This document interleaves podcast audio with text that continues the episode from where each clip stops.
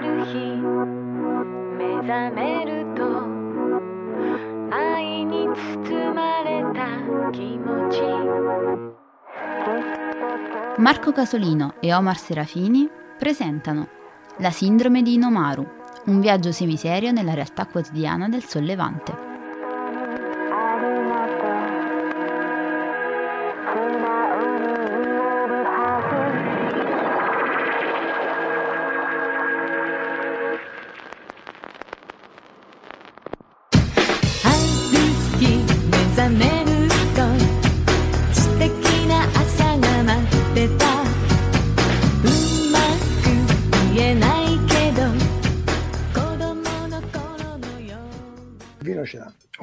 Allora, Antonio il vino ce l'ha. Ciao a tutti, buonasera. Ciao Antonio, ciao Marco che rimpiazza in un batter d'occhio Omar che ci ha dato buca all'ultimo secondo. Salutiamo ovviamente i, i, gli ospiti che sono anche a casa, uh, Cuni, Verusca, Jack O'Lanter, uh, Vito, ciao Vito, uh, Giugiu Giarro, Alessandro Tiraerde, Enrico Cenni, Enrico De Anna e, e, e Marco De l'abbiamo già salutato che già Ecco qua, ecco, giusto, diciamo nel fuori onda Antonio, allora, a scuola giapponese ci vuole una dose di io ho la limonata, ma insomma ci vuole un po' di vino effettivamente. Quello aiuta, eh. Quello aiuta. Da dove cominciamo? Cominciamo, ah, no, cominciamo dalla, dalla, dalla causa. Che di solito utilizzato per eh, presentare questa Ah, ok, dai. Questa qui che vedete qui si chiama anche se è stramba perché insomma non dovrebbe esserci una, una signorina come maestra, quella comunque è una teracoia, rappresenta una teracoia. Cos'è una teracoia? Diciamo la parte sinistra dell'immagine, perché poi io vedo che è una fusione tra una scuola moderna e una scuola del periodo Edo.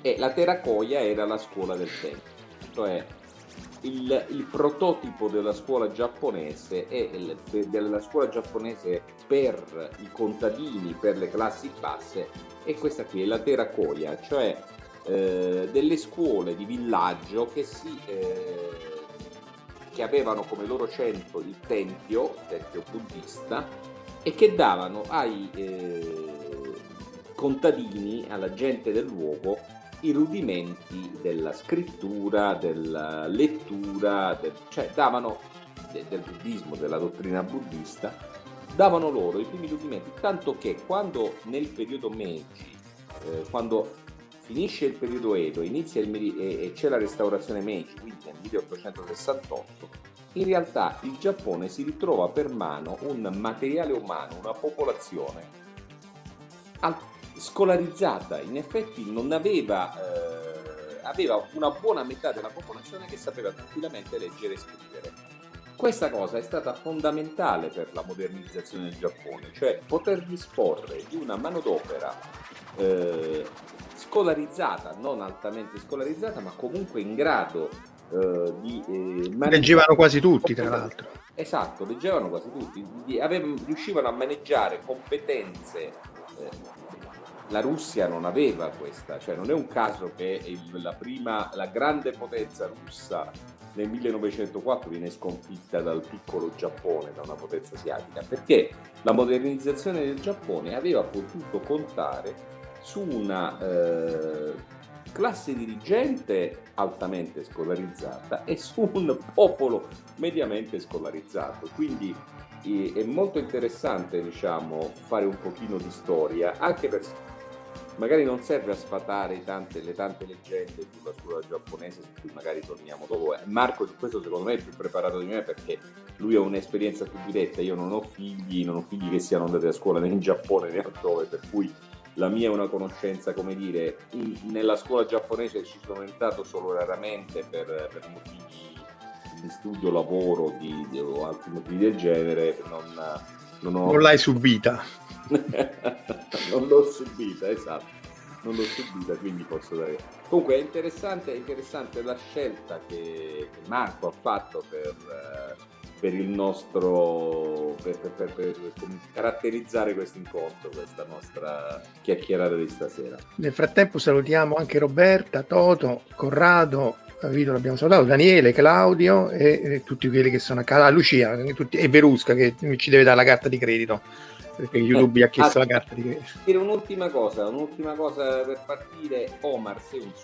Basta. Sì, sì, sì, ci ha avvertito all'ultimo secondo, vabbè, scandaloso. Meno male che c'è Marco che invece lui è andato a scuola giapponese di lingua in Giappone, quindi ci racconterà, anzi, prima di andare appunto allo sfatamento, tu hai fatto vari video Marco sulla tua sì, esperienza della sul scuola. Sul mio canale ci sono due o tre video, in uno sono stato volutamente polemico perché ho esagerato calcando la mano su certi lati negativi, una cosa che è eh, però palese per me, italiano, che vengo, vengo dal metodo Montessori, è che lì l'unico metodo che c'è è che tutti devono rispondere agli stessi identici canoni.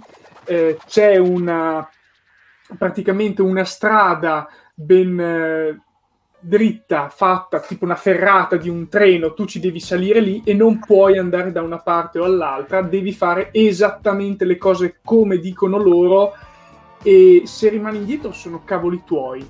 Quindi è assolutamente una cosa per me inconcepibile proprio perché, tra l'altro, io stavo pagando per fare quel corso, cioè aiutami, forniscimi qualche cosa aggiuntiva per variare dal tuo insegnamento che non mi, non mi sta aiutando perché è molto mnemonico e quindi tu devi proprio imparare a memoria che è l'esatto opposto delle mie caratteristiche personali che sono di comprensione della cosa e dopo mi ricordo grazie al fatto che sto comprendendo le cose. Quindi... Sì, sull'idogramma c'è poco da, da comprendere, sì. lo devi imparare a memoria e basta.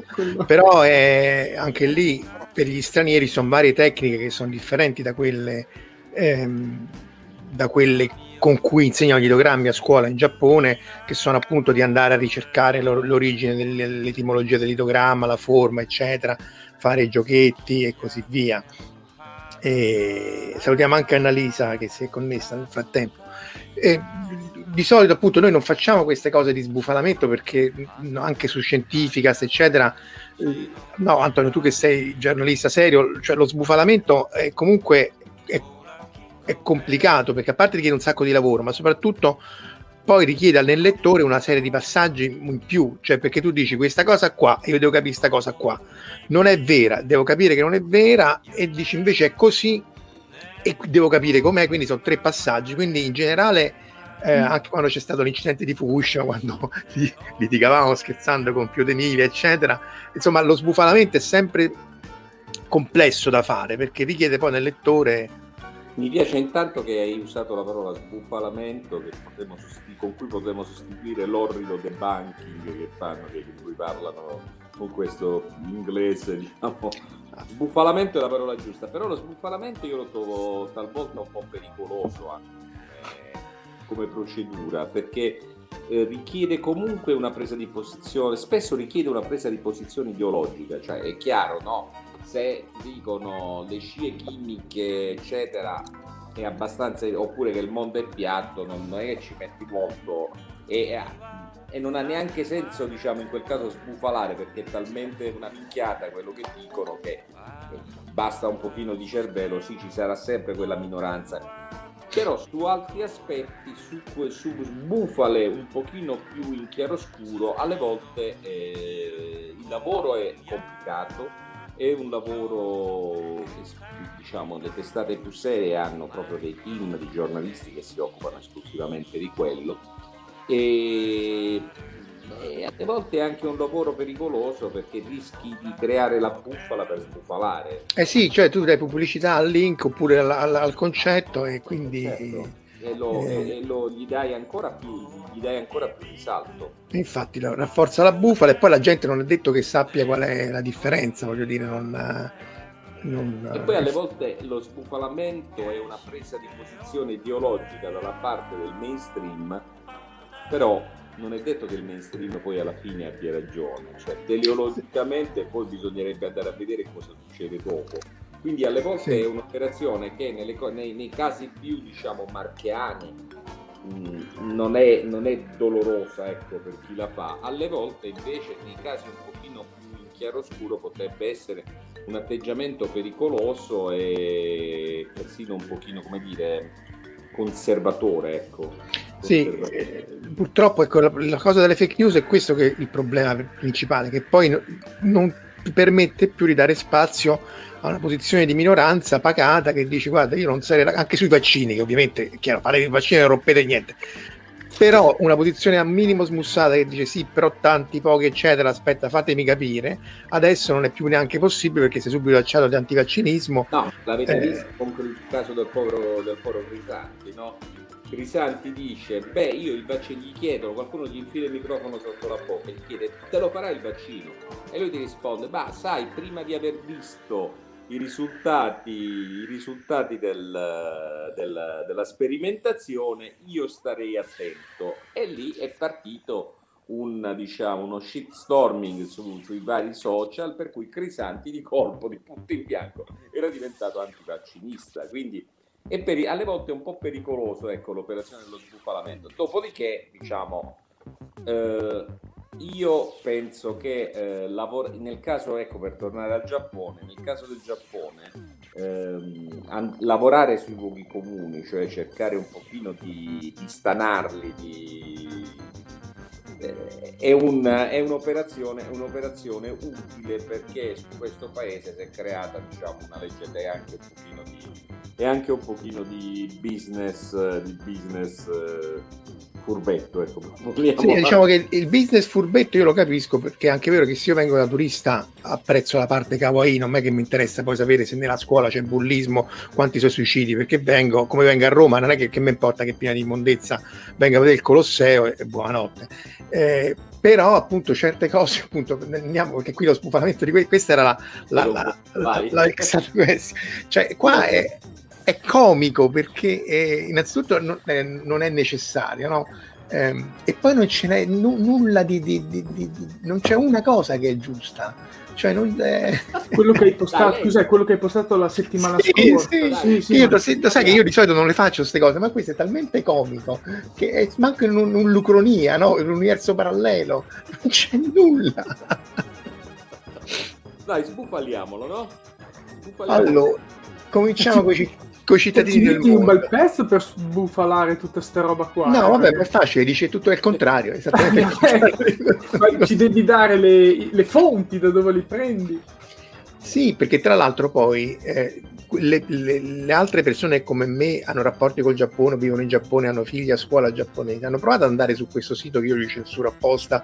Eh, ciao Luigi, ciao Alessio e, e, e, e ovviamente come, come tutti i, fedeli dice no ma tu non sai di che stai parlando, non ci credono, anche lì avevano provato a esprimere un pagato dissenso a una serie di cose, a parte il cambiamento coraggioso che mi sembra una cosa molto più maoista oppure eh, no, queste, queste cose a me facevano in mente queste cose di rivoluzione culturale eccetera. E, e, poi appunto zero indicazioni ministeriali, quella è la prima cosa, cioè il, il Giappone eh, però questo non è sbagliato, è, è tutto, cioè... È, è tutta un'indicazione. È, eh, io ricordo Caccia Ottobre Rosso in cui dicevano che eh, i russi non vanno neanche al bagno senza avere un piano, qua in Giappone non fanno nulla se non è secondo la circolare ministeriale. No, è molto semplice, prima di scrivere queste minchiate fatevi una passeggiata nella metropolitana giapponese nella metropolitana giapponese tra gli inizi degli anni 90 quando sono andato la prima volta in Giappone e oggi non c'è più un centimetro quadro di muro libero. Perché ogni, per ogni diciamo cioè si parla non sputazzare per terra non andare, non andare sulle scale mobili leggendo il telefonino perché rischi di farti male. Non correre mentre entri, nella, mentre entri nel pieno cioè c'è eh, un annuncio per tutto. Se al giapponese oggi la, è talmente abituato che se al giapponese oggi non indichi non ti buttare sul binario, è capace che si butta sul binario, la dico esagerando, ovviamente non sono così cretini. Però è, è, diciamo, si è talmente eh, incistata invece questa cosa, cioè l'indicazione, in questo caso ministeriale dei programmi, eh, come dicono loro, e, la, non si fa nulla in Giappone senza un'indicazione. Figuriamoci se si fanno i programmi scolastici. I programmi sì. scolastici sono indicati dalla A alla Z e si corre per realizzare il programma e se uno resta indietro è il capo di suoi, cioè è proprio il contrario, è assolutamente il contrario. Il Giappone è basato sulle indicazioni ministeriali, Cioè, è una repubblica basata sulle indicazioni ministeriali o meno, poi non, non è Ma sì, ma qualunque cosa, anche all'interno delle aziende è fatto tutto di indicazioni, cioè eh, sembra un flusso di dati e tu non fai una cosa se non c'è qualcuno che, ti, che sopra di te ti dà l'autorizzazione per farla. Quindi non... Anche perché c'è da dire che il giapponese tende a seguire l'indicazione, magari farebbe di, di testa sua, ma tende a seguirla. L'italiano vede l'indicazione, e almeno viene. Io intanto faccio il contrario per principio, poi vediamo, vediamo di che si sta parlando. Beh, è una storia diversa. Poi il bello di queste bufale è che ci consentono un po'. Scusate, c'ho mi sono scordato di abbassare questo telefono, ecco qua. No, dicevo, eh, il bello di queste bufale, perché poi c'è il lato positivo, è che ti consente un pochino anche di collegare le, le minchiate che leggiamo con la storia reale del, del paese. Eh, che, che, che, da che ero partito mi sono perso il primo... Beh, no, indicazioni ministeriali, poi cinque materie, vabbè, educazione finanziaria. No, no, dicevo, dicevo... Um, è un paese in cui eh, tutto eh, parte in maniera piramidale, no? tutto va indicato, tutto va precisato. Mi ricordo io la prima volta che sono arrivato in Giappone, nei primi anni 90, sugli Shinkansen, Marco, forse lo ricordo, quando sei arrivato tu in Giappone per la prima volta? La prima volta forse era il 95, 90, 94. 94. Ah, e, allora, e allora l'hai vista sta cosa negli Shinkansen c'era il bagno alla giapponese e il bagno all'occidentale, no? Che era bellissimo perché c'era il bagno all'occidentale, c'era questa tazza argentata con quest'acqua azzurra, azzurra, azzurra che scendeva, no? Gli veniva voglia di andare lì soltanto per prendere il pulsante e vedere il flusso dell'acqua. Una cosa meravigliosa. Era e lo trovi ancora secondo me da, da, da qualche parte, adesso non ci faccio più neanche caso. C'erano i disegnini per spiegare come fare la pipì lì dentro sì, sì, io li ho visti. Come fare la pipì dentro. Quindi figuriamoci se non c'è un se non ci sono programmi ministeriali indicati dall'alto. Ci sono, è come se ci sono. Si chiama, tutto il sistema scolastico è tutto codificato, precisamente codificato. La parola che si usa è Gakusei, che non è Gakusei di studente, il, il sei, Gaku e Gaku è scuola, sei è eh, sistema, il sei di sistema il sistema scolastico è, è tutto codificato, d'altronde deriva dal, dal confucianesimo, ha una impronta fortemente confuciana, dirò di più, ha un'impronta confuciana su cui si è innestato un modello nel periodo Meiji prussiano. Quindi immaginatevi no, un sistema con una scuola basata sul sistema confuciano con un innesto, diciamo, nella forma del sistema prussiano, Prussia, no? Infatti, infatti poi quando gli americani vennero qua nel 1945 si resero conto che la formazione era, era eccezionale, anzi non dico si diede da fare per smantellarla, però eh, dissero vabbè adesso vi ottimizziamo un pochetto e soprattutto introdussero la cosa che ha fatto più, forse più danni eh, di Hiroshima e Nagasaki che è il PTA, Parent Teacher Association, che è un'altra delle, delle cose... Tipo il MOIGE, cos'è? No, no, è la, l'associazione genitori-studenti delle varie scuole, quindi poi sono ah, okay. queste, questi oggetti che diventano senzienti e auto, e auto eh, hanno una forma di vita autonoma, per cui tutta una serie di prassi, di consuetudini, eccetera, eccetera, folli, non si riescono a, a smettere, perché anche quando c'è la, la, madre che non è la madre che eh, si, si, si dedica al PTA perché non c'è niente da fare, eccetera, eccetera. Quella dice: Ma questa cosa qui, io zio, smettiamola. La risposta spesso è: Eh, ma se smettiamo di fare questa cosa è irrispettoso nei confronti di quelli che l'hanno fatta questa cosa nel passato. E quindi rimane tutto cristallizzato in tutta una serie di attività completamente. Infatti, Verusco, il PTA è lo strumento di Satana. E... Su questo diciamo, siamo abbastanza. Ma poi scusami, stavo guardando il Moige. Sì. Il Moige, sì. No, ma stavo guardando il, il, il bufalone no, che abbiamo a schermo. Cioè il cambiamento coraggioso eh, basato sui programmi Erasmus. L'Erasmus, ma questi non sanno manco, cioè non sanno neanche cos'è eh, la, la, realtà in cui vivono. L'Erasmus è un programma europeo, certa che io sappia una beata mazza con eh, Ahsoka non so se è Ahsoka Kano quella di Guerre Stellari. Eh, Ahsoka, Ahsoka è un uh, personaggio buddista della ah ecco ecco vedi tu che sei più forte e credo che sia pure abbastanza incazzoso non, non, non mi sembra un personaggio allora quello è giusto. deve essere uno che insomma avendo fatto parte dei PTA si mi ha adombrato particolarmente. Quindi insomma eh, No, c'è, c'è, da dire che, che, che, c'è da dire che quello nelle scuole private effettivamente seguono le indicazioni ministeriali, però fanno dei programmi molto più ampi e molto più eh, non vorrei dire seri, ma comunque molto più duri, perché poi ci arriveremo. C'è tutta questa formazione folle retroattiva eh, che, in cui tu essenzialmente ti giochi la vita quando entri, entri eh, non quando esci dall'università. E, L'altra cosa folle appunto sono le lingue, cioè 4-5 alfabeti, vabbè già loro partono con 3 perché hiragana, katakana, eh, kanji. E... Eh beh, poi ci mettono che anche adesso i giovani vengono già con i romani già lì lì perché... Però fanno fatica, eh, non è così ovvio, eh, perché tutta una serie di distorsioni, il fatto che non conoscano la differenza tra v, B e V, e, e non, e, e anche io sbaglio una serie di cose senza fine, però poi quando gliene fatta notare non è così ovvio che riescono ad apprezzare mm. queste cose scambi culturali. Mm? Scusa, eh, no, stavo rileggendo perché poi l'avevo dimenticato. Solo... L'hai rimosso? L'avevo rimosso. Solo 5 materie che sono 1. Educazione finanziaria 2. Lettura vabbè 3. Educazione civica 4. Info- perché bisogna che ci deve stare l'educazione civica no? 4. Informatica e poi ci mettono assieme le lingue 4-5 alfabeti culture, religioni eh, fra religioni fra giapponese e latina non si capisce. Cioè sono già più di 5 non sanno neanche contare questi qui. Non infatti cioè, la matematica non la vedo.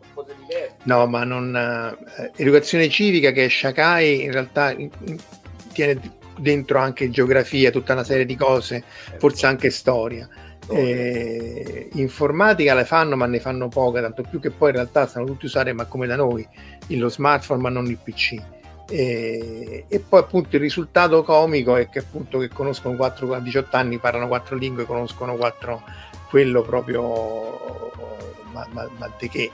Eh, anche fanno per... fatica a parlare l'inglese e eh so. sì, perché, perché, anche lì il problema è che essendo tutti gli esami eh, standardizzati, nazionalizzati e strutturati, non ci sono esami orali, sono tutti esami scritti, quindi poi magari lo parlano anche bene, no, ma comunque quelli che lo parlano bene magari sono anche timidi e quindi poi non si azzardano, non, quindi non, eh, insomma la, la lista di cose errate le, le... Poi la cosa, che, la cosa che ha fatto ridere di tutte è le, le ultime righe, no?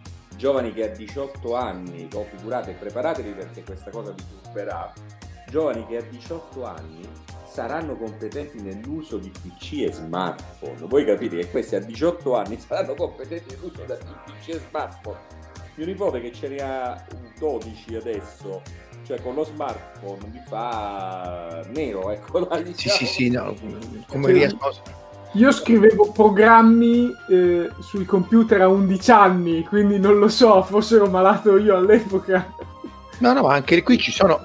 Allora, parliamo prima di qualche aspetto positivo. Alcuni sono appunto che hanno dei laboratori strutturati benissimo, le, da qualche parte dovrei avere, vediamo un po' se riesco a trovare una mappa standard, eccola qua. Questa è una scuola, ma sono tutte così giapponesi, cioè l'infrastruttura è impeccabile, anche le scuole più scarcinate eh, sono, queste sono scuole pubbliche e appunto hanno tutti il campo esterno, la, la palestra interna, la, la piscina, eh, come la scuola di Lamu che citava prima, mi pare Vito, e poi ci arriveremo a Lamu. Eh, come infrastrutture sono assolutamente impeccabili, eh, sono state anche tutte ristrutturate per essere antisismiche, quindi le scuole più antiche hanno tutta una serie di rinforzi appunto per auspicabilmente resistere alla, al terremoto e così via. Quindi eh, laboratorio, ecco, quello che fanno fanno cucina, quindi da quel punto di vista fanno tutta una serie di attività che non, che non da noi non, non, non, si fanno. Musica da noi si fa, ma insomma non... Cose scritte. Tanto in effetti. No, allora facciamo una cosa. Usciamo dallo sbufalamento e entriamo un pochino nel, invece nel, nello spiegare un attimo perché non so se tutti quelli che ci stanno seguendo hanno esperienza diretta della scuola giapponese. Allora, la, scuola, eh, la, la, scuola, giapponese è basata su tre ordini, eh, tre gradi come, come, la nostra, c'è cioè una scuola primaria di sei anni, una scuola media, una, o meglio, un, chiamiamola scuola media, ecco, una scuola secondaria junior inferiore di, di, di tre anni e qui finisce la scuola dell'obbligo. Poi, il, poi, c'è la scuola alla Kotogakko, la scuola superiore, che sono altri cinque anni. No, eh, superiore sono tre. No, non erano quattro, scusa. 6, 3, 6, 3, 3, tesori, ma bene. Ah, sì, sì, 6, 3, 3, sì, sì. Scusami, sì, sì, sì, sì, è vero. Fanno un anno in meno, fanno un anno in meno di noi. Hai ragione, 633, esatto, 633, 633. E la scuola superiore diciamo che sono tre anni. Ora, la cosa sicuramente interess- interessante che, che, che va notata è che il percorso scolastico si incanala già dall'inizio in un canale molto specifico, cioè eh, attraverso questo sistema degli esami di ammissione no? che eh, sono all'università come sono eh, all'inizio della scuola superiore per l'accettazione nelle diverse scuole gli studenti vengono incanalati su scuole di maggior pregio, medie, un pochino, un pochino peggiori, per cui il percorso scolastico che ti porta poi al, al, al lavoro è abbastanza, ecco, come posso dire, obbligato se tu riesci ad entrare in certe scuole, andrai nella, nell'università più di qualità e poi avrai più possibilità di, di lavoro e così via.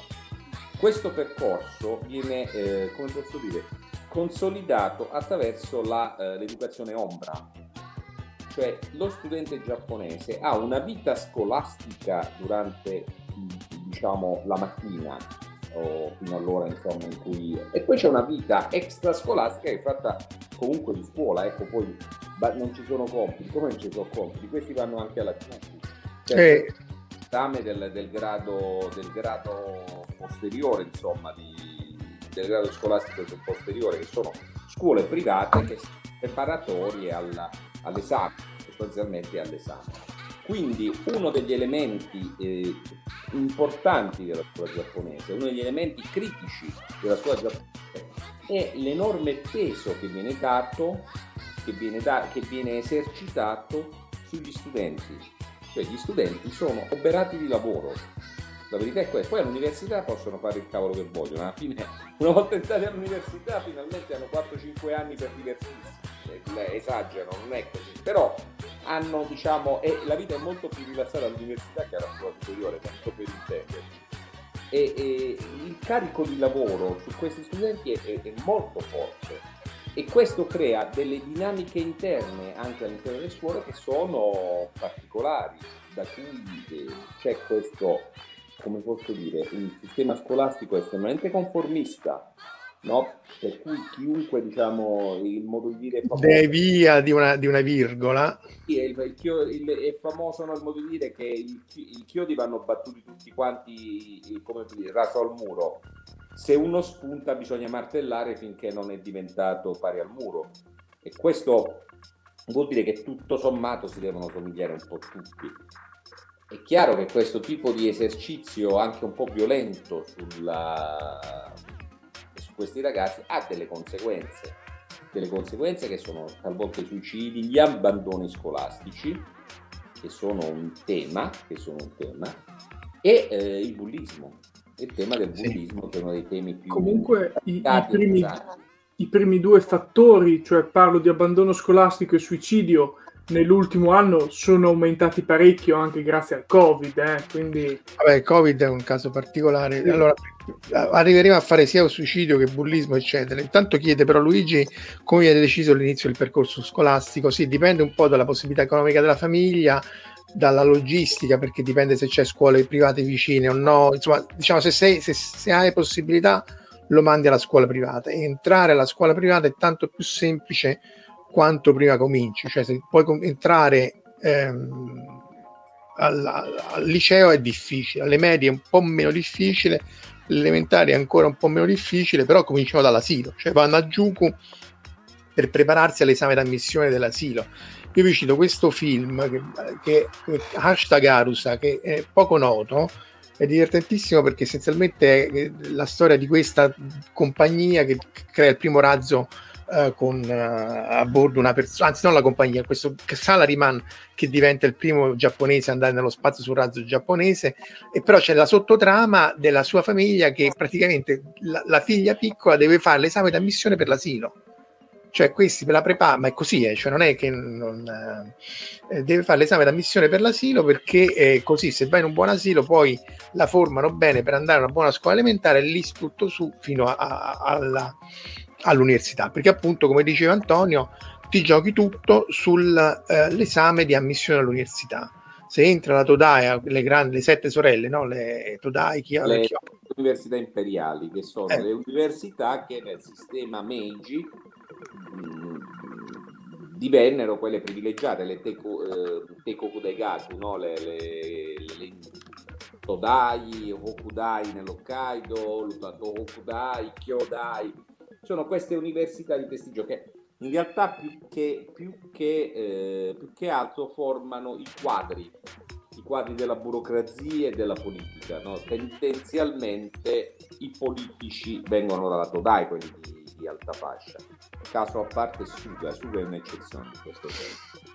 E... Eh, vengono da lì perché quelli sono la mafia, cioè il punto è che la scuola, eh. le, la, la Todai e così via sono l'analogo della Grande Collo, della Bocconi ma moltiplicato per 100 e c'è eh. proprio un percorso parallelo, cioè non è che... Ci sono università private importantissime, la Waseda, no? per, per, per dirne una, che anche loro offrono grandissimi sbocchi, importantissimi sbocchi lavorativi. Però non però non, come... non nell'amministrazione pubblica, eh. nell'impresa però sì. Nell'impresa eh. Eh, Dentro cioè, la Waseta ci sono stato, è veramente immensa, eh? cioè l'ho proprio girata. E... Taddia Kun, perché tu sei più, più giovane, quindi ti chiamo Taddia Kun. Eh, a proposito di consigli, consigli cinematografici o altro, sì. esperto di serie, io non mi ricordo il titolo, però c'era una serie eh, su Prime eh, che forse c'è ancora in catalogo, eh, che raccontava l'assassinio, diciamo una scolaresca di scuola, eh, credo media, eh, giapponese, una, un dramma. Assassination Classroom, no.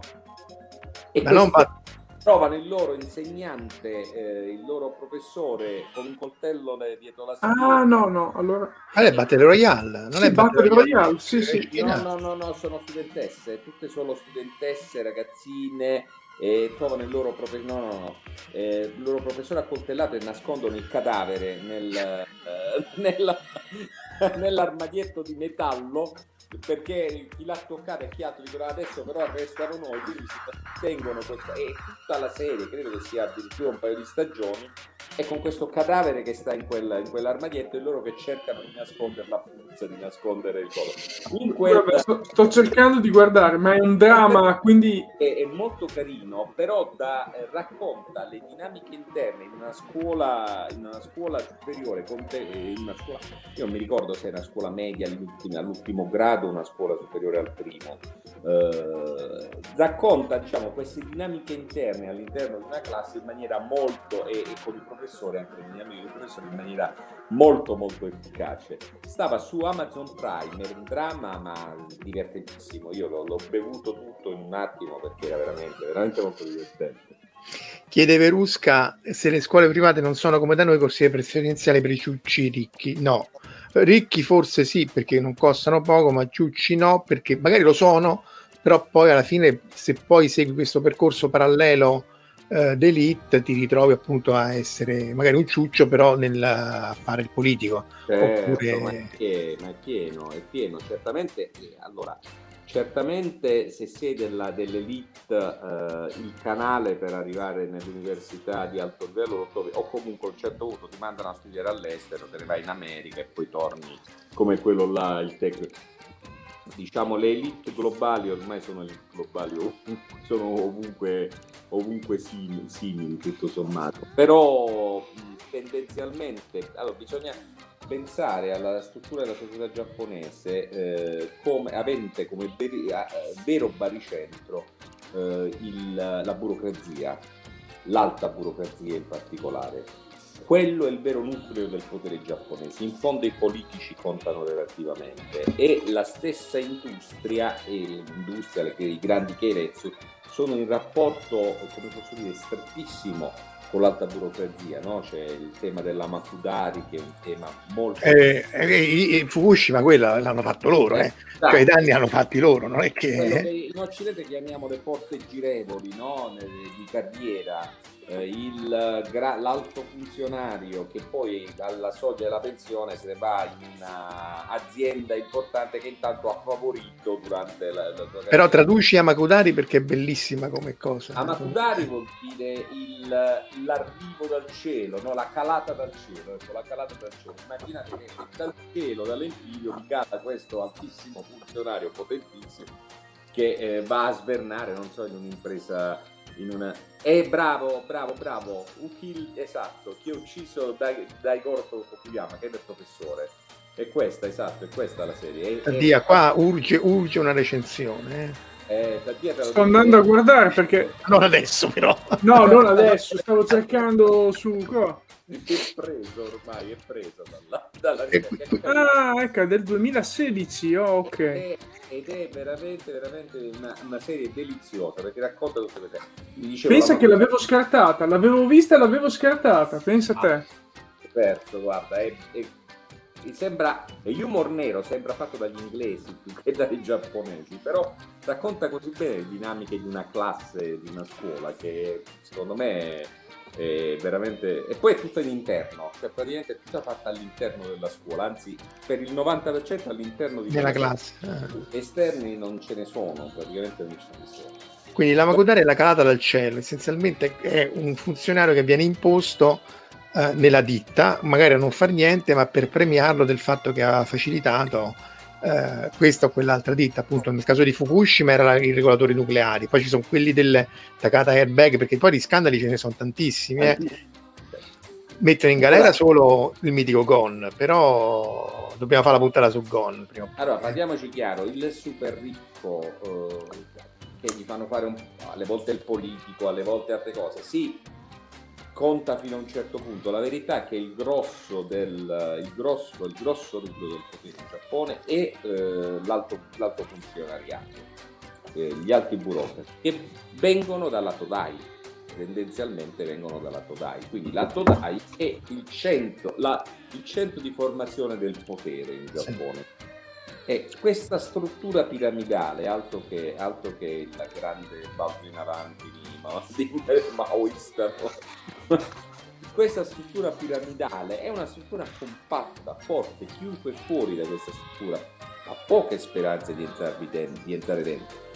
È, è, basata su una formazione, come diceva Marco prima, eh, molto come posso dire, consolidata su binari, non puoi uscire dalla massicciata del, eh, del treno, no? non, non, puoi uscire e quindi se sei fuori da quella massicciata sei da... o addirittura vai a finire nelle scuole speciali perché c'è quest'altro percorso parallelo che sono scuole speciali per ragazzi con disabilità o con, pre- con problematiche particolari. Oppure a ingrossare la gran massa degli, degli hikikomori, cioè di questi ragazzi che abbandonano, abbandonano spesso la scuola, alle volte sono anche molto più grandi ormai, eh, abbandonano la scuola e si chiudono in camera e non escono più.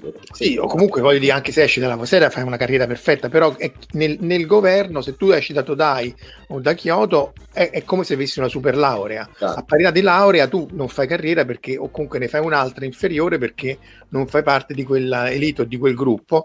Eh, c'è da dire che poi chiunque può fare l'esame e può entrare, eh? non è che da quel punto di vista Ecco, se sei donna, magari ti, nelle scuole mediche ti seccano, perché appunto quello è stato l'altro scandalo che è venuto fuori che nelle scuole di medicina, l'università di medicina davano... Però 20... L'importante è che è uscito fuori. Cioè, è uscito... fuori finora, finalmente è uscito fuori. È uscito fuori per quella perché avevano fatto impicci economici, sono andati lì a fare l'auditing e è venuto fuori per caso, perché secondo me lo fanno in tutte le scuole eh, di medicina soprattutto. Eh, chiede Roberta eh, anzi dice che anche in Italia in altri momenti storici gli studi privati non erano solo diplomifici per quelli viziati, cioè, anzi dice sì, in effetti un tempo erano anche di alto livello, poi è chiaro che il vil denaro uh, dà, eh, ha Vabbè, però Roberta possiamo anche rispondere così.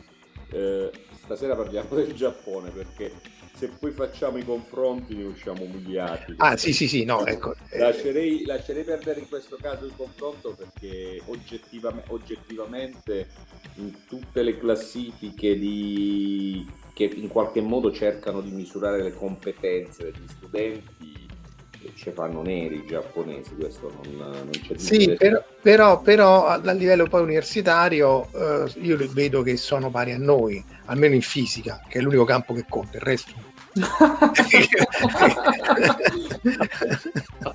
Eh, Nel senso che poi ci sono quelli bravi, quelli scarsi, noi se non altro abbiamo la scuola di sopravvivenza urbana che solo per essere riuscito a fare l'esame, a sapere dov'è, che stanza è, che dove era, già quello ti rende.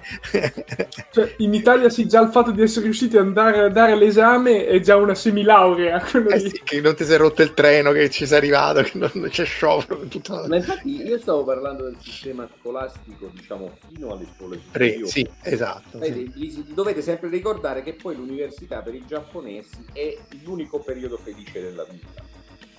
Sì. È il- è il periodo in cui si amoreggia, il periodo in cui si fa molto più sport che, perché poi a scuola fai sostanzialmente solo quel cacchio del baseball, io non so come, come fa a piacergli.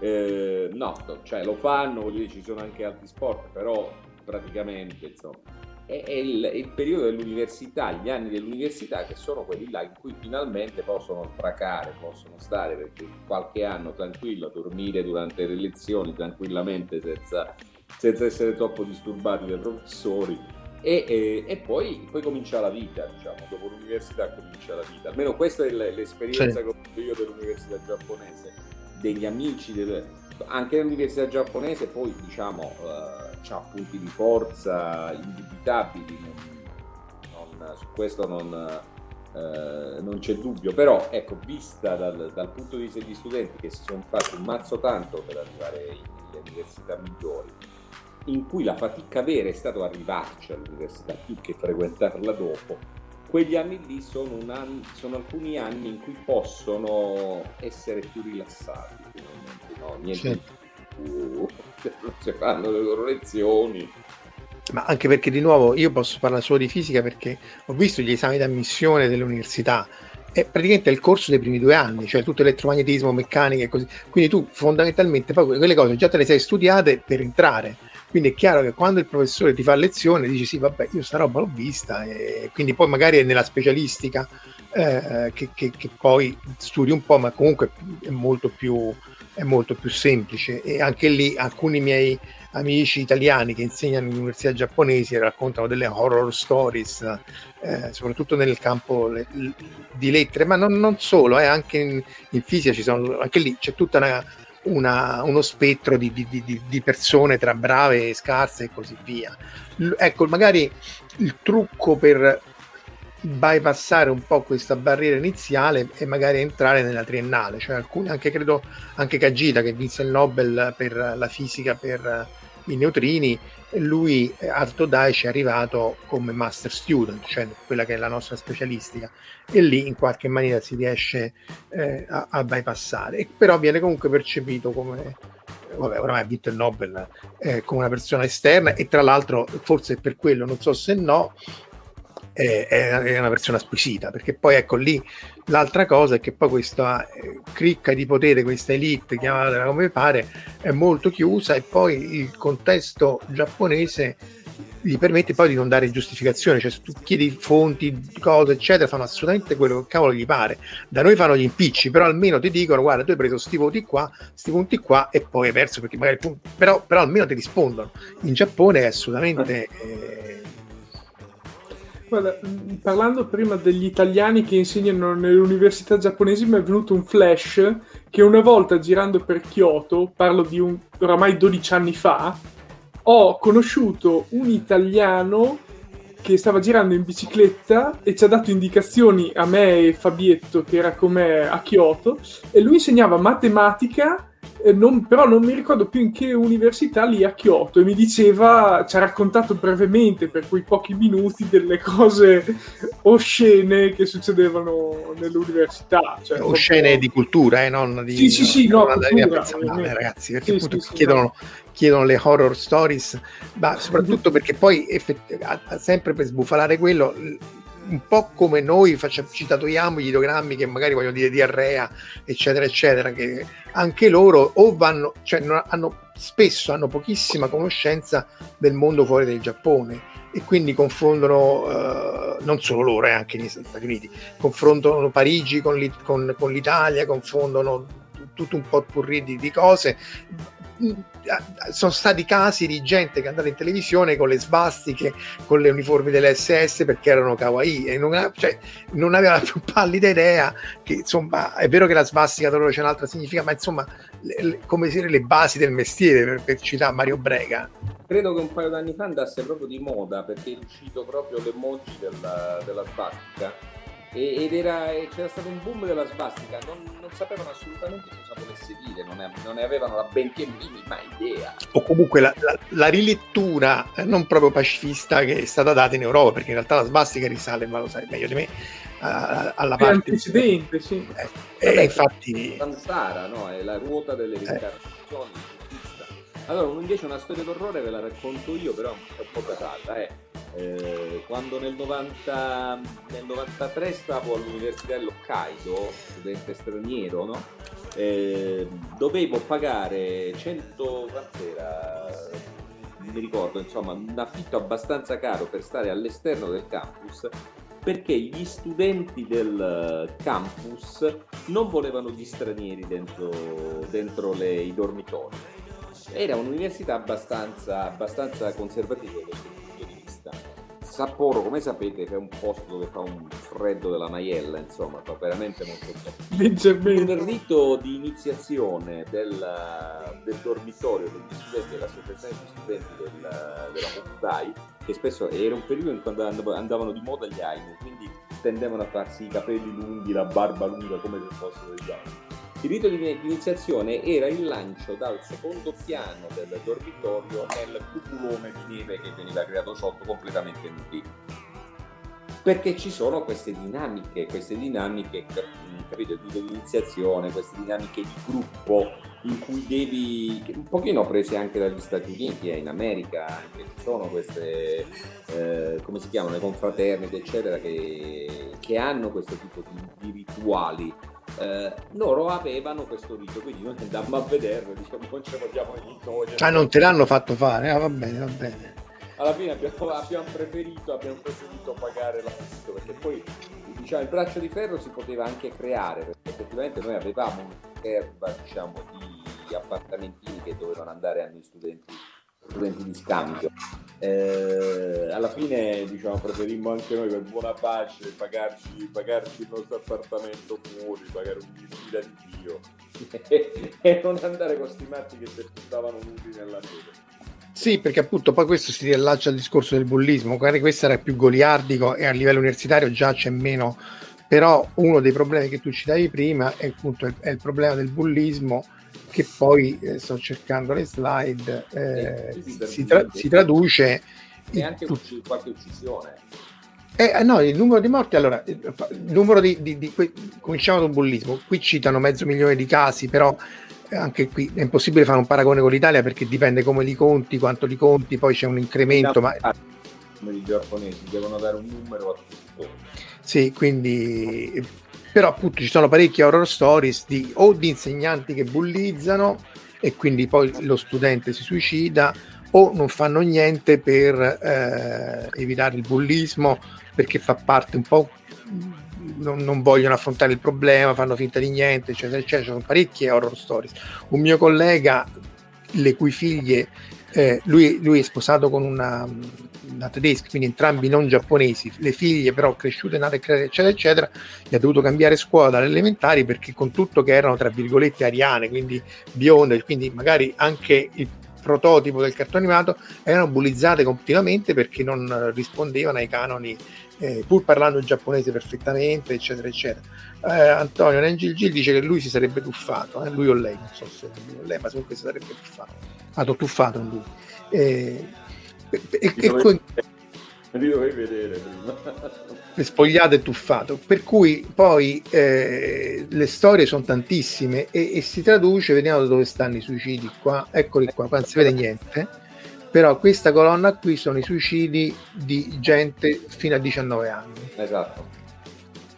E, ah, e, e, e, sono 600 fondamentalmente, 5, 6, tecnico eh, sono peraltro il dato eh, di crescita, perché poi in realtà adesso togliamo l'anno Covid, perché l'anno Covid è un anno particolare, tra l'altro sono aumentate le, le suicide donne che in genere sono una minoranza all'interno dei... in genere si suicida il maschio, il cinquantenne che perde il lavoro, insomma.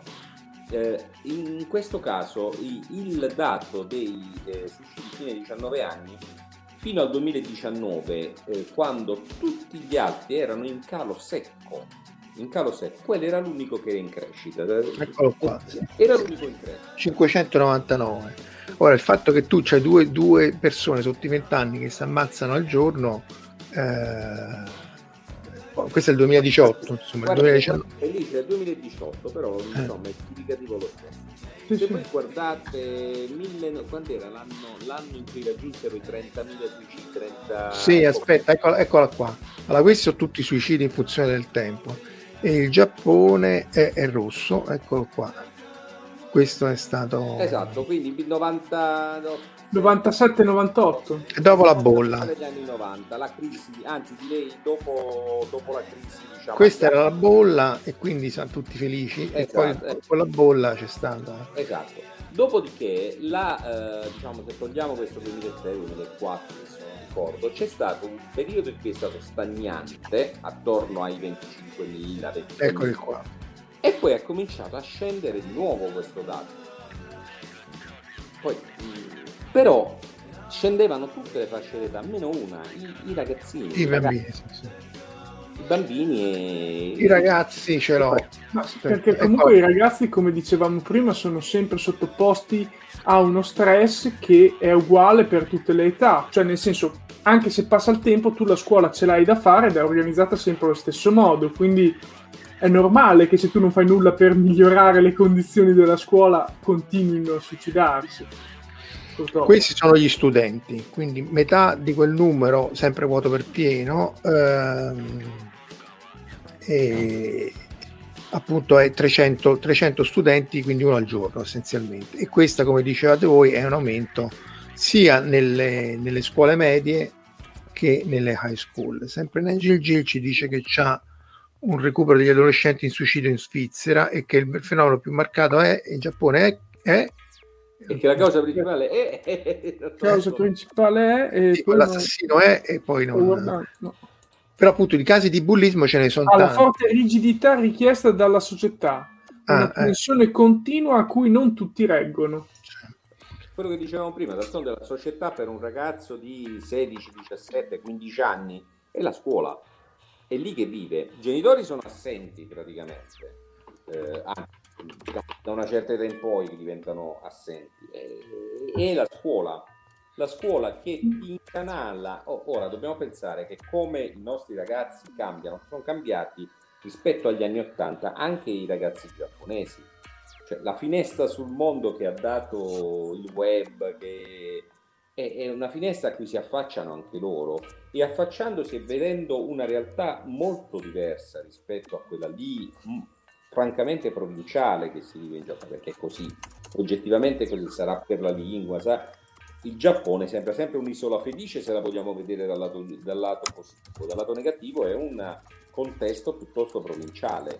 Ecco, eh, avendo questa finestra qui affacciarsi e vedendo il mondo, questa cosa crea una tensione, crea delle aspettative che però nella realtà quotidiana queste aspettative sono vanificate da un sistema che tetragono ogni cambiamento. Il sistema scolastico giapponese è un muro di gomma, altro quello che, altro che, sì, sì, che diceva, è un muro di gomma, quindi è difficilissimo dal loro punto di vista. Certo, ovviamente stiamo massificando tutto il fenomeno, è chiaro che poi ci sono delle differenze, scuole diverse. No, poi spesso ci sono proprio i, cioè, i, compagni o le compagne che ti bullizzano, poi lo smartphone ha dato tutta un'altra dimensione al bullismo, sia in, in Europa chiedevano, Alessandro chiedeva i, le ragioni per il suicidio.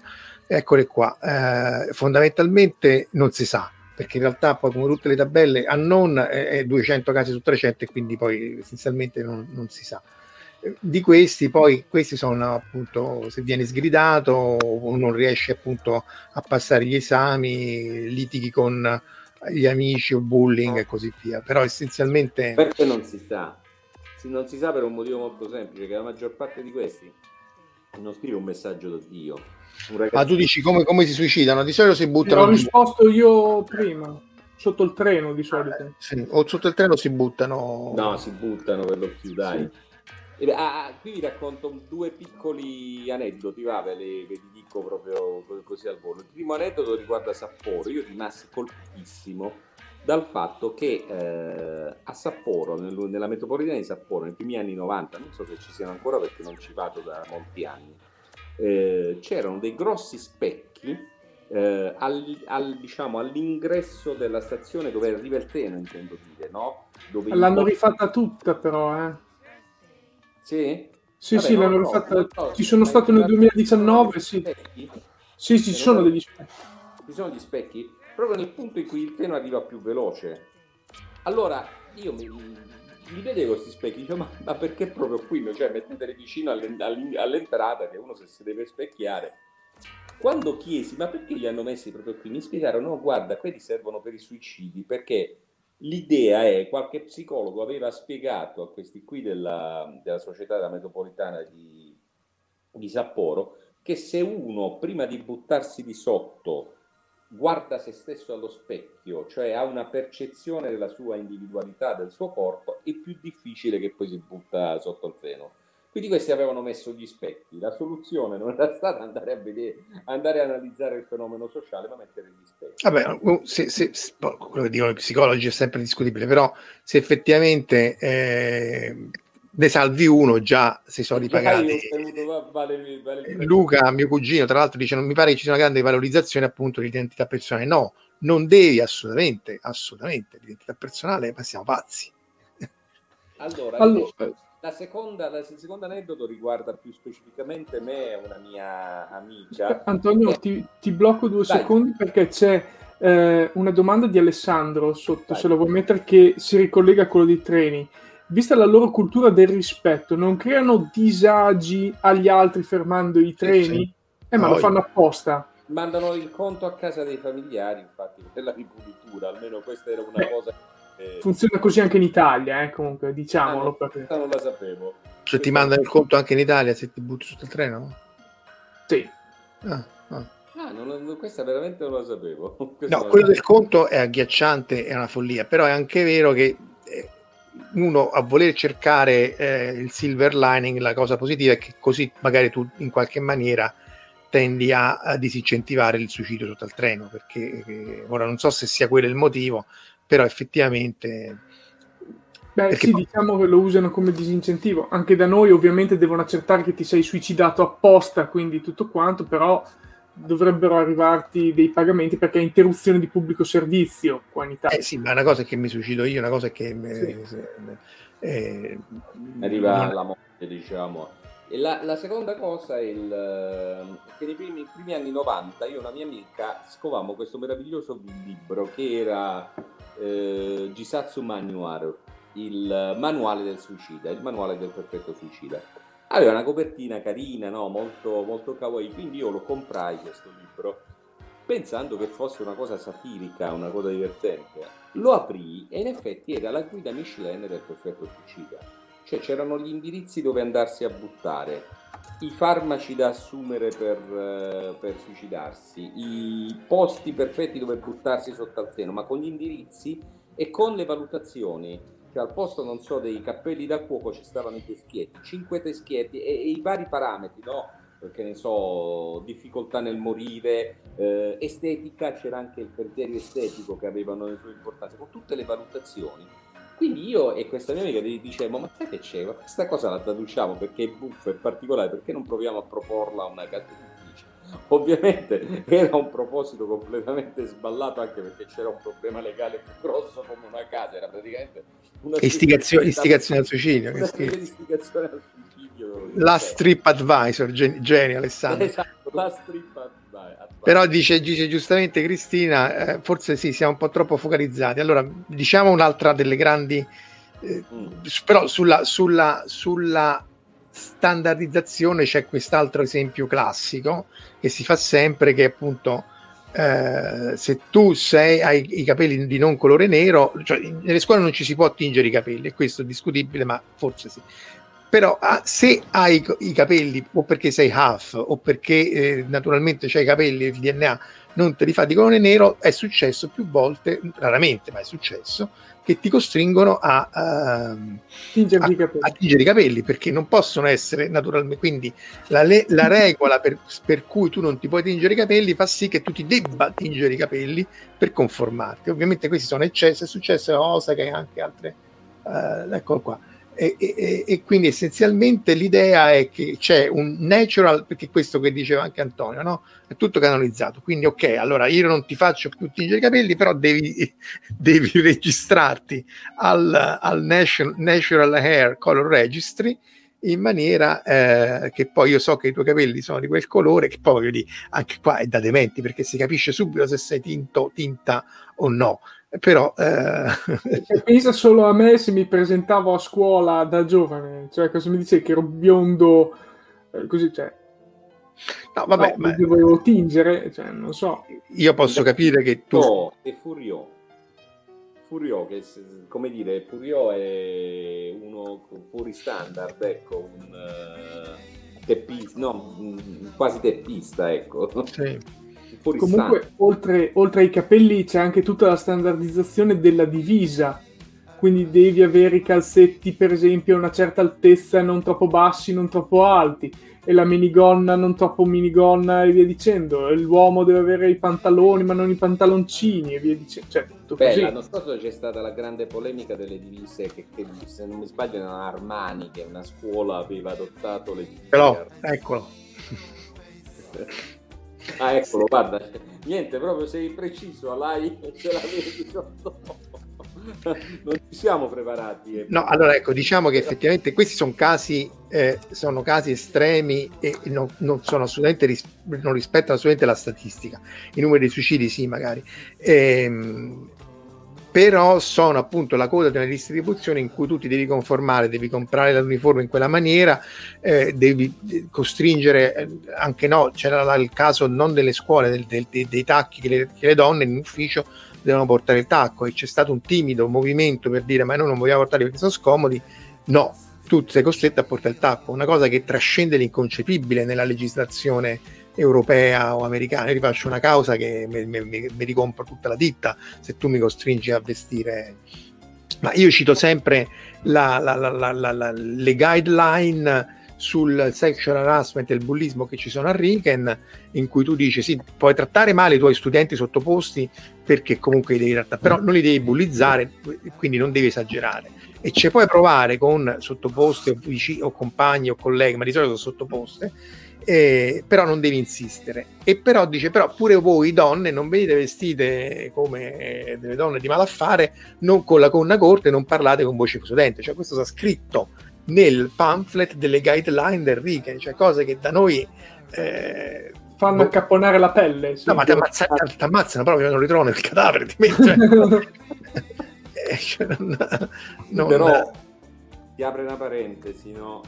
Adesso è, è, bizzarro, sono cose bizzarre, però questo non ha impedito in altri anni, in altri decenni, che all'interno delle università giapponesi, delle scuole superiori giapponesi anche, si creassero movimenti studenteschi. Cioè, noi adesso stiamo parlando di questi fenomeni, ecco come diceva prima Marco, estremi, eh, del lato negativo, del lato bizzarro e così via. Però attenzione, comunque il sistema scolastico giapponese è una cosa articolata, ha una sua storia, è una sua storia in cui c'è stato posto anche per la, per la ribellione, per gli studenti che occupavano, cioè per tutto quello che è successo anche da noi. Quindi stiamo parlando comunque di un corpo eh, umano, di un corpo sociale molto ampio, molto, molto articolato, con una sua storia, con una sua vita e con una sua profonda eh, dignità, poi con aspetti e difetti, d'altronde, ripeto, se poi facciamo il confronto con noi ne usciamo con le ossa rotte, quindi per, per buona pace di tutte. Di no, l'infrastruttura, l'infrastruttura, è impeccabile, già il fatto che non ti devi portare la carta igienica da casa mi sembra un risultato notevole, eh, cioè da quel punto di vista non non, non, non c'è proprio discussione. La, la, scuola più scalcinata in Giappone, eccetera, eccetera, appunto ha, ha tutta questa.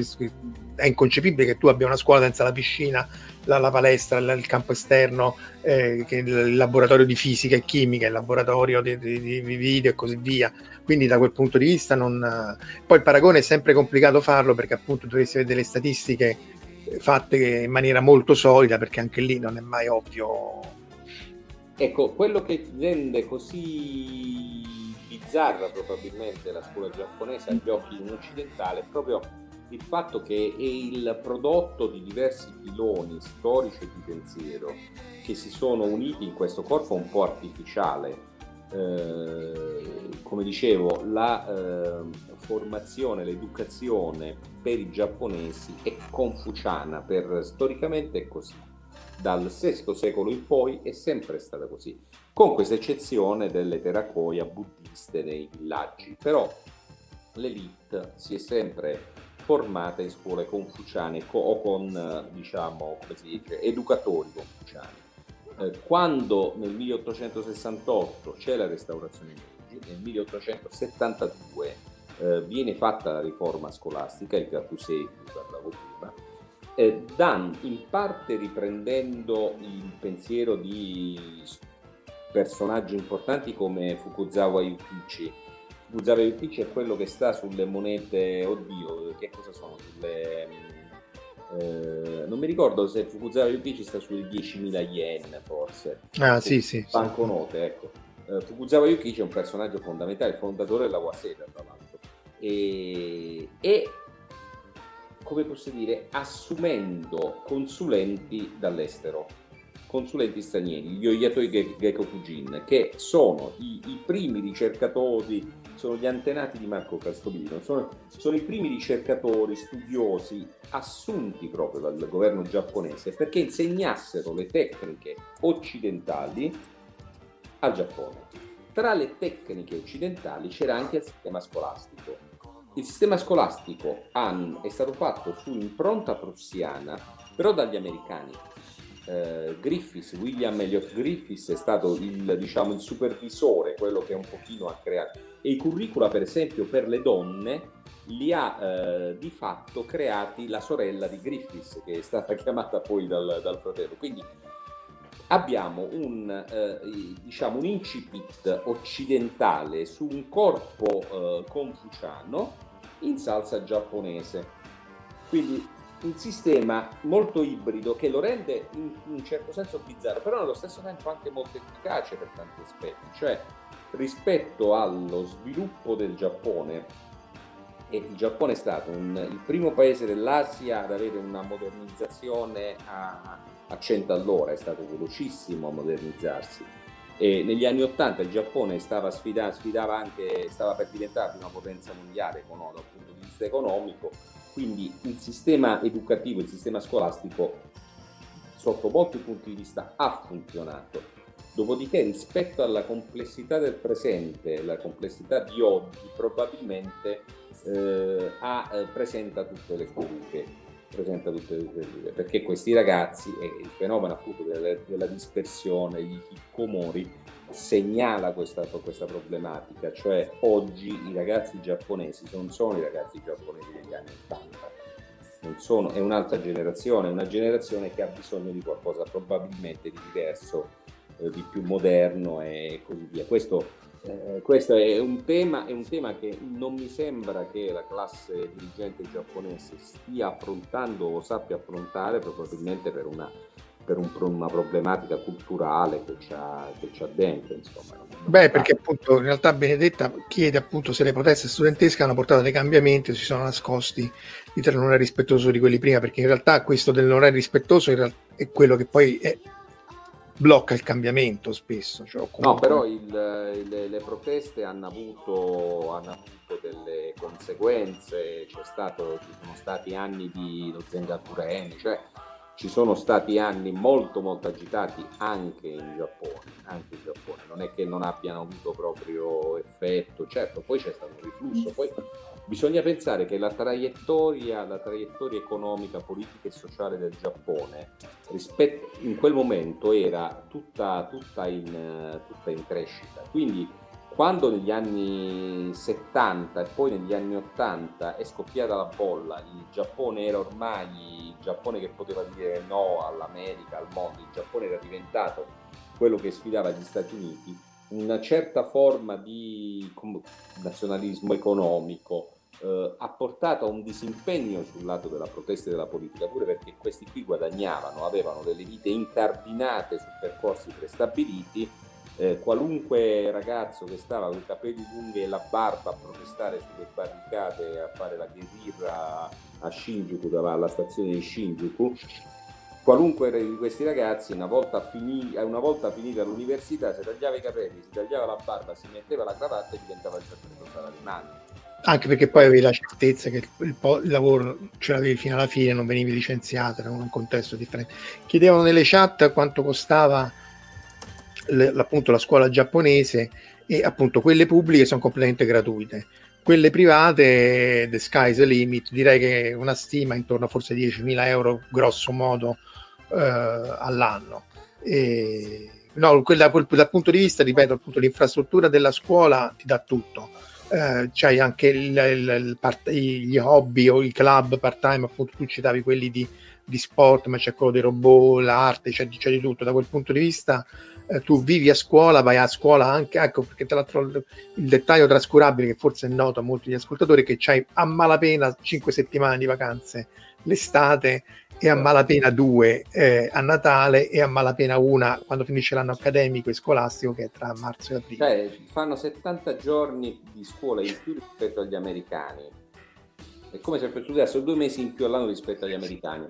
È una mesata buona rispetto a noi, se non mi sbaglio, eh, perché come, sì, come... anche di più. Noi dovrebbe essere 200 giorni, poi non è mai 200 giorni, però il, il, il periodo, per parlo della scuola superiore, uh, e credo anche per, eh, adesso dovrei chiedere la mia compagna che fa la maestra, quindi lo sa meglio di me, dovrebbe essere 200 giorni di base e loro se non mi sbaglio ne fanno 230, 220 adesso non ricordo. Sì, e poi vanno a scuola anche quegli altri giorni perché magari hanno attività musicali o attività extracurricolari e quindi poi in realtà... L'extracurricolare poi ha una importanza quasi pari alla, alla parte curriculare. Quindi... Perché fa parte della socializzazione dello studente, del far parte del gruppo, eccetera, eccetera. Tutte cose che a noi italiani, almeno a me italiano, aborro un po'. Eh, perché tu vieni dalla città, io venendo per esempio da un piccolo paese, per me l'associazione, la socializzazione era un fatto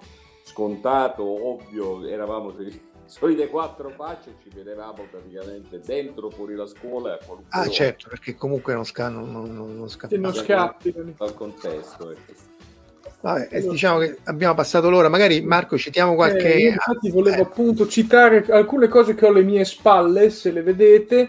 Allora, inizio da questo qua, che sono dei DVD, ma c'è anche il manga eh, di lui e lei, c'è, ah, c'è, direttamente la foto, il buon Casolino San, e eh, questo qui, fra l'altro l'anime è fatto da Hideaki Anno, quindi lo studio Gainax, è molto bello per, anche se datato perché ha una ventina d'anni, per descrivere come funzionano i rapporti sociali tra gli studenti nelle scuole. Io l'ho sempre trovato molto interessante e se lo volete trovare lo trovate anche su Forvid. Quindi Scusa se rido, ma io ho visto 5 minuti, ho capito che non c'è un robottone, ho detto ok ragazzi. Eh sì, non c'è il robottone. Voglio tanto bene, ma niente Anzi, robottone. È, è, proprio, è proprio una classica storia d'amore, quindi tra due ragazzi super intelligenti ovviamente, e le loro problematiche di avere questa storia d'amore rimanendo i primi in graduatoria, quindi sempre migliori. È, è, è molto stressante. Passando invece al bullismo, un altro classico, questo qui ce l'ho addirittura in versione giapponese, quindi comprato da, um, dai, dai Book Off, classico GTO, anche questo si trova su alcuni streaming, è veramente bello. Questo qui addirittura l'ho pagato 108 yen perché c'era già l'IVA l'8% quando l'ho preso. E è molto un euro, poco meno di un euro, sì. Sì, poco meno di un euro. Questo, questo tratta in maniera molto scanzonata ma simpatica la, appunto, il problema del, sì. del, rapporto studenti-insegnanti, il bullismo e così via. Sì, è molto e... bene il bullismo, sì. Eh, l'altro, non so se ce l'hai, che qua dietro è Silent Voice, hanno fatto anche un film eh, questo è proprio indirizzato al bullismo, è veramente una... è veramente pe- pesante, dico, perché per, brevemente tratta la storia di questo, scusate, ecco, di questo ragazzo che eh, bollizza questa ragazza che è sorda o quasi totalmente sorda. Quindi quando erano alle medie lui la trattava malissimo e la bullizzava in maniera pesante, rompendole anche gli... Eh, gli auricolari che le servivano per sentire, ma quando crescono lui si pente di questa cosa, anche perché ha subito poi a ste- a sua stessa volta il bullismo. Quindi c'è tutta la storia di questo racconto di lui che bullizza, di lui che viene bullizzato e di lui che aiuta poi la ragazza a uscire dai suoi problemi. È, è veramente ben fatto anche questo, molto, molto interessante. Dice Luca che Onizuka è teppista di formazione, infatti è divertente perché lui nasce come, come teppista. E, ehm, volevano avere qualche informazione in più sia sulle vacanze che sul costo delle scuole. Appunto, in realtà uh, Cristina già gli ha risposto in chat. Direi che una scuola privata appunto va tra i 5.000 e i 10.000 euro all'anno, grosso modo, dipende dalle scuole, dal, se ti devi fare l'uniforme di Armani, eccetera, eccetera. E, ehm, quelle pubbliche sono gratis, paghi forse qualche spicciolo, ma insomma non... l'esame per essere ammessi alle scuole private successive o pubbliche che sia lo paghi 300-400 euro, insomma non è una cifra trascurabile, così come paghi tutti i libri, ma quello è giusto, per prepararti, cioè ci sono fior, di libri, serie che contengono tutti gli, ogni, ogni libro è per la scuola con gli esami precedenti per la scuola per cui tu ti vuoi preparare. E di nuovo io ho visto quelli di, dell'università e questo in realtà è per il liceo la parte di matematica è, è, è, tostissima ragazzi, cioè veramente, c'hai 50 minuti per fare una serie di problemi tipo questa qui che è la griglia tu dici qui puoi girare a destra e a sinistra, calcolate tutte le possibilità, quanti cammini puoi fare per andare da A a B, quanti cammini puoi fare vincolato dal C a D, eh, calcolo delle probabilità, geometria, eccetera, eccetera, è roba veramente tosta che io non riuscirei, ci vuole poco, ma io non riuscirei assolutamente a fare in 50 minuti e vabbè, poi magari rinormalizzano perché poi quello che fanno... Le Giugu, eh? eh sì, sì. Giugu è importante. Adesso io non lo so perché appunto non avendo figli non mi è capitato di doverne, di doverne, di, di doverne indirizzare ecco, per il gioco, però che io sappia sono diverse migliaia di euro. Sì. per superare quegli esami lì così tosti devi, devi, devi, prepararti e quindi la preparazione avviene in quelle, in quelle lì, in quelle scuole di, prepar- di, preparazione. Non so, visto che c'è Cristina, forse lei lo sa quanto, quanto costa una giucu.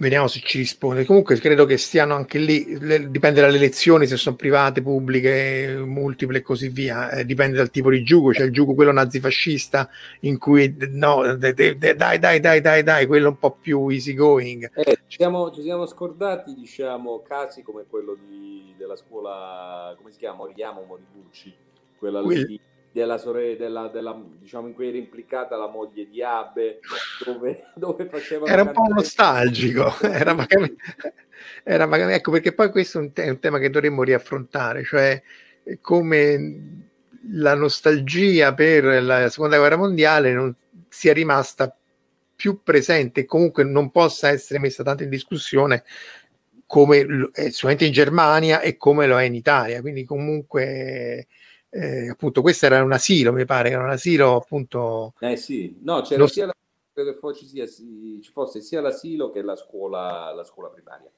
che appunto era nostalgico e avevano avuto dei, dei, dei, dei, terreni fondamentalmente gratis dal governo e c'era stato tutto uno scandalo. E...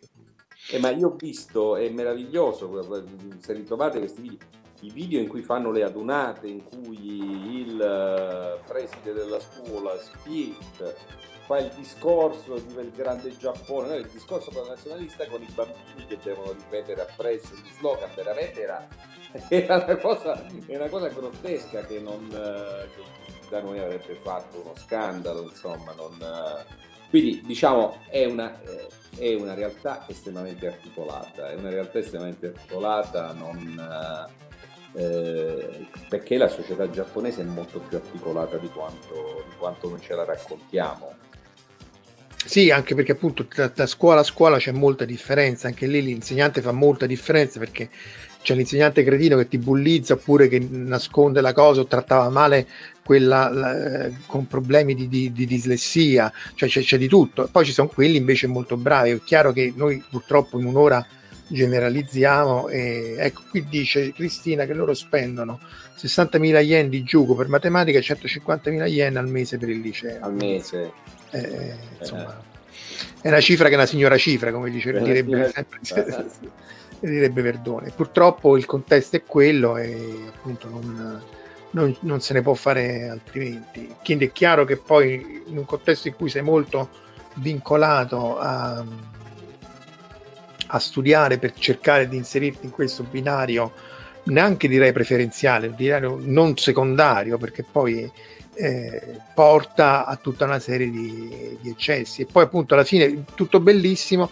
la produzione economica è, è, negli anni 90 era appunto eccezionale però poi alla fine lo smalto l'hanno perso e, e ripeto io nel contesto di fisica vedo che c'è la stessa distribuzione che abbiamo noi cioè non è che poi sai poi trovo tutti i geni e quindi no. ho, ho, rovinato la vita a, tutta, a, una, a tutti i bambini per tutta la vita però poi c'è una razza di super uomini che hanno conquistato Marte.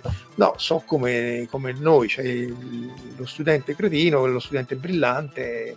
Vabbè, quindi... tu no, non hai frequentato, non, te, non, ti trovi diciamo, nelle scuole che invece frequenta l'estensore della, della bufala, del, del posto da cui siamo partiti, che invece ha visto questi super uomini uscire dalle scuole giapponesi, erano 5 lingue sanno programmare chissà che cosa, sanno tutta la cultura della religione, non sia mai perché poi quella sì che è necessaria nel curriculum, eh, nel curriculum scolastico del, del giapponese per for, perfetto, di sapere tutto di tutte le religioni, da Manitou fino a...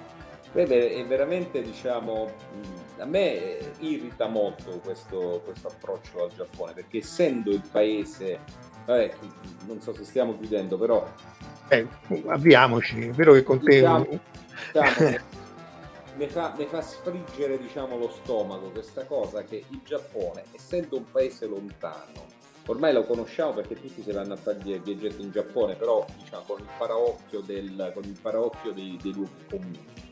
E, è perfetto per dire ma quanto facciamo schifo noi italiani, guardate il Giappone dove si ste- puliscono il treno in 20 secondi, dove tutto è perfetto. Per carità è, eh, ci viviamo tutti bene in Giappone perché le cose funzionano, nulla, nulla, da dire, ma usarlo come termine di paragone per dire quanto facciamo invece schifo noi, a me fa sfriggere molto le carni, intanto perché eh, ogni cosa umana ha, ha sempre due aspetti e il Giappone ha diversi aspetti.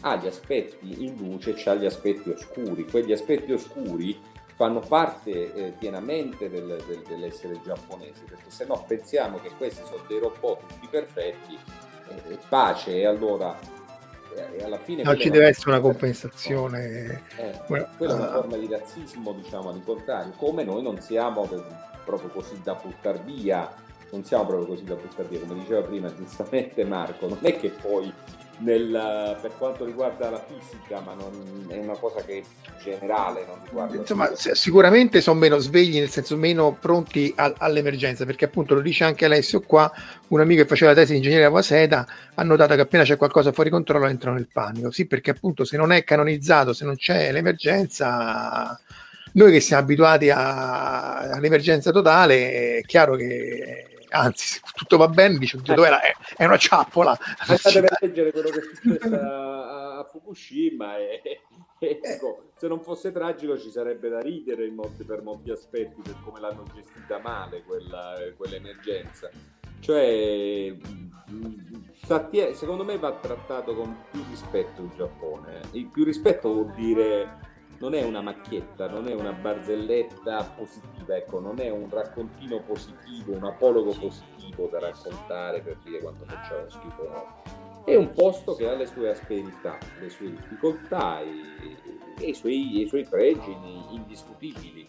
Quindi è giusto in questo senso che le bufale un pochino le andiamo a... No, ti ricordi l'altra bufala che, ricorda, che riguarda la scuola?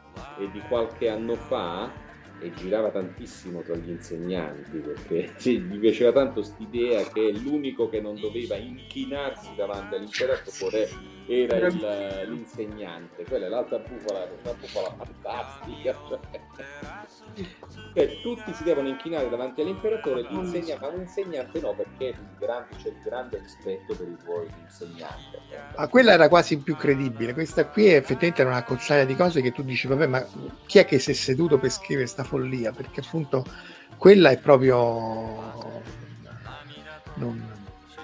qua chiedono anche adesso se esistono le borse di studio in Giappone Dunque, a livello universitario sicuramente sì, tra l'altro c'è la JSPS che è la Japan Society for Promotion of Science che facilita gli scambi sia di ricercatori che di studenti eccetera eccetera.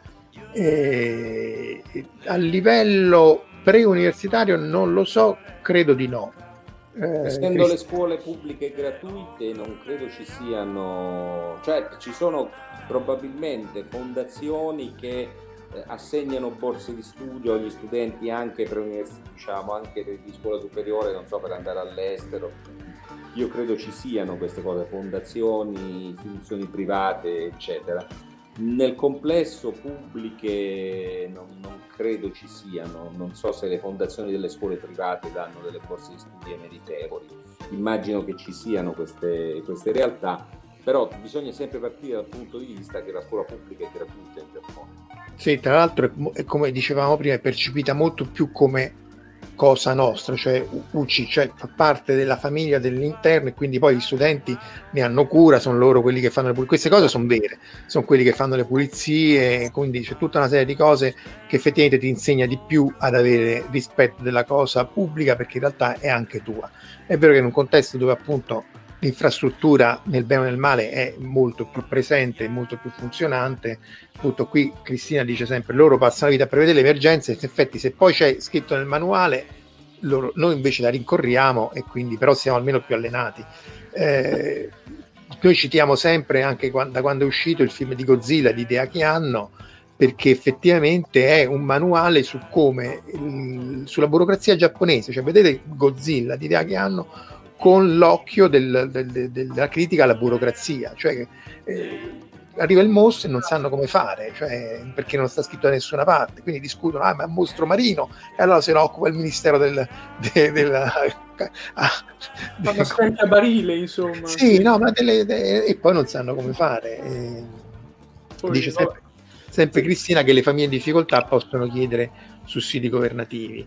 Eh, però resta il fatto che se non hai le, dispos- le disponibilità economica e ho anche il tempo di curare tutta la parte burocratica, le form, scrivi l'iscrizione, fai scrivere la lettera, fai eccetera eccetera, è, è più difficile effettivamente per chi eh, non ha le possibilità economiche di, di inserirsi in questo, in questo percorso. È possibile sicuramente, però è chiaro che viene più naturale poi scegliere una strada meno, meno complicata. Ma del resto anche in Germania, io quando scoprì questa cosa che tu al liceo, che solo come era da noi negli anni 70-60, cioè solo in Germania solo al liceo, se vai al liceo puoi andare all'università, se no vai direttamente alla scuola ehm, d'avviamento professionale, che va benissimo se non fosse che poi non è ovvio che tu a 13 anni, a 14 anni sai se, sei, se devi andare a zappare la terra eh, oppure se devi andare a costruire le astronavi, perché, non è per, perché la personalità non è quella, non, non, quindi è chiaro che... È definita e tutto, sì. Non, Io l'unica Ecco, cosa che volevo, volevo dire "Sembra- una cosa. scusa, tutti i pulitini, poi li vedi catturare stronchi per... Sì, poi quando... ubriachi. Ma li Dicevi, vedi-? No, no, dicevi appunto questo qui intanto che appena li vedi che bevono un attimino sono tutti andati, il venerdì sera sono distrutti e poi volevo un attimo rispondere a Luca che poco sopra diceva ecco quando penso al Giappone Nengil, devi cercare Sì, Nengil. ah, ecco qua.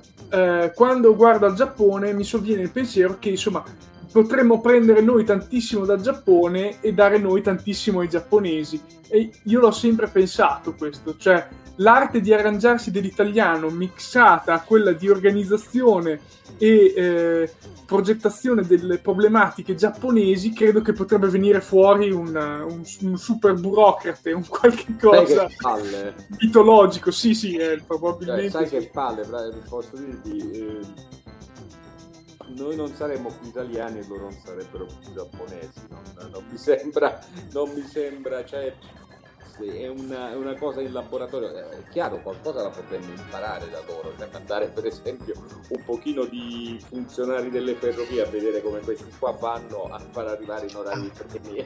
ma, ma poi lo sapete Magari che questo si potrebbe, questo si potrebbe fare. Verusca Ma- dice che in passato abbiamo tentato un'alleanza col Giappone, forse non è andata benissimo. Non è andata benissimo. Però Quindi- allora, in realtà bisogna ricordare una cosa, sono 150 anni che tra Italia e Giappone ci sono degli accordi bilaterali, quindi dalla nascita dell'Italia, quindi cioè, parliamo già di un bel po' di tempo. Anche. Sì, e quindi cioè, da quando è nato sia l'Italia che il Giappone praticamente ci sono stati rapporti tra i due.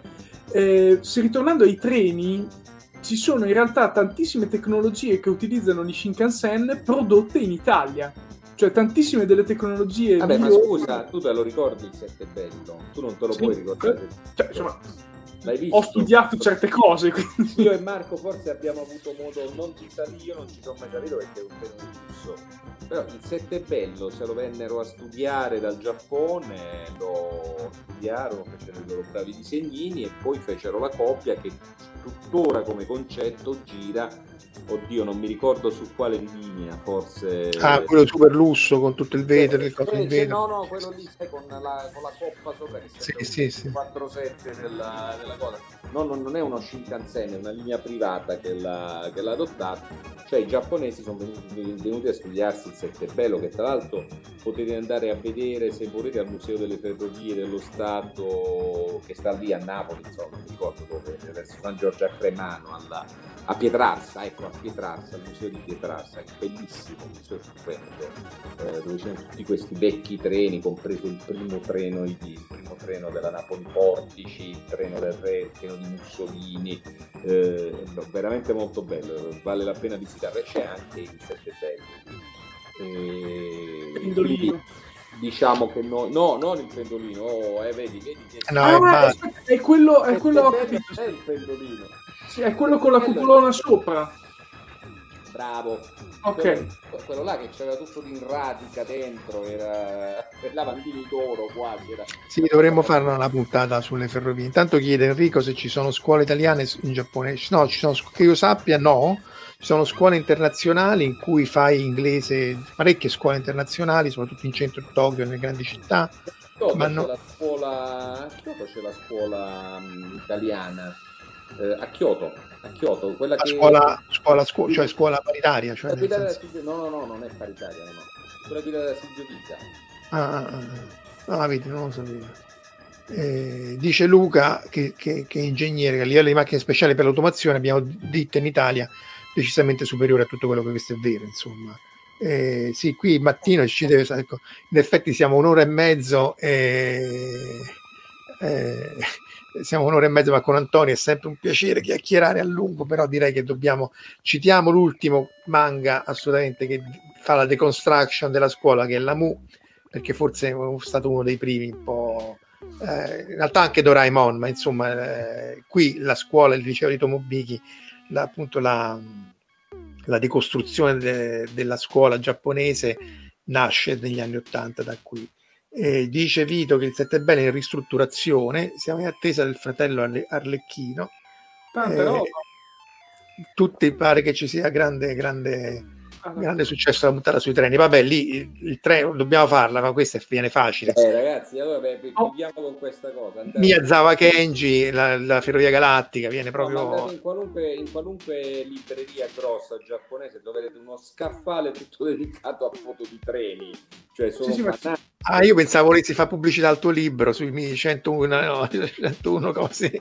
No, no, no, aspetta, sul treno credo che qualcosa l'ho scritto, non mi ricordo. Guarda, c'era 101, guarda che alla lunga, alla lunga ti dimentichi anche quello che, quello che hai scritto. Io volevo rilasciare una dichiarazione che eh, è successo quasi una ventina d'anni fa, quasi, no, un po' meno, dai 18 ero stato selezionato come macchinista delle FS. Ah, ah. Quindi Beh, io avevo... pubblico, ma tu... Sei un ho rinunciato. pubblico. Ma dobbiamo cacciare la puntata sui treni. Va bene, allora a breve la puntata sui treni, diciamo che possiamo salutare tutti Grazie ovviamente di essere sempre qui con noi il venerdì sera o il sabato mattina a seconda del, del fuso orario. orario. Ringraziamo Antonio e, Mar- e Marco e, e alla prossima. Ciao. Ciao a tutti, ciao.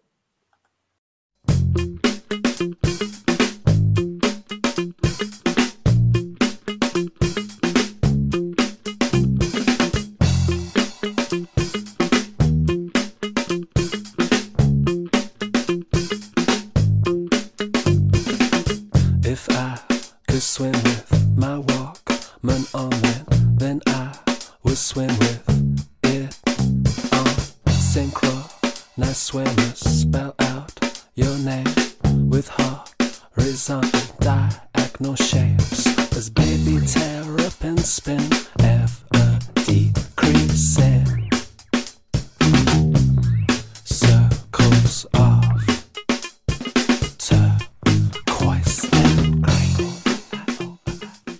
Ascoltato La sindrome di Inomaru, un viaggio semiserio nella realtà quotidiana del sollevante, da un'idea di Marco Casolino e Omar Serafini. Potete seguirci ed interagire con noi sul nostro sito fantascientificast.it, su Facebook alla pagina Fantascientificast, su Twitter sul profilo at Fantascicast, sul nostro canale Telegram t.me slash fantascientificast, sulla nostra community Telegram t.me slash fsccommunity.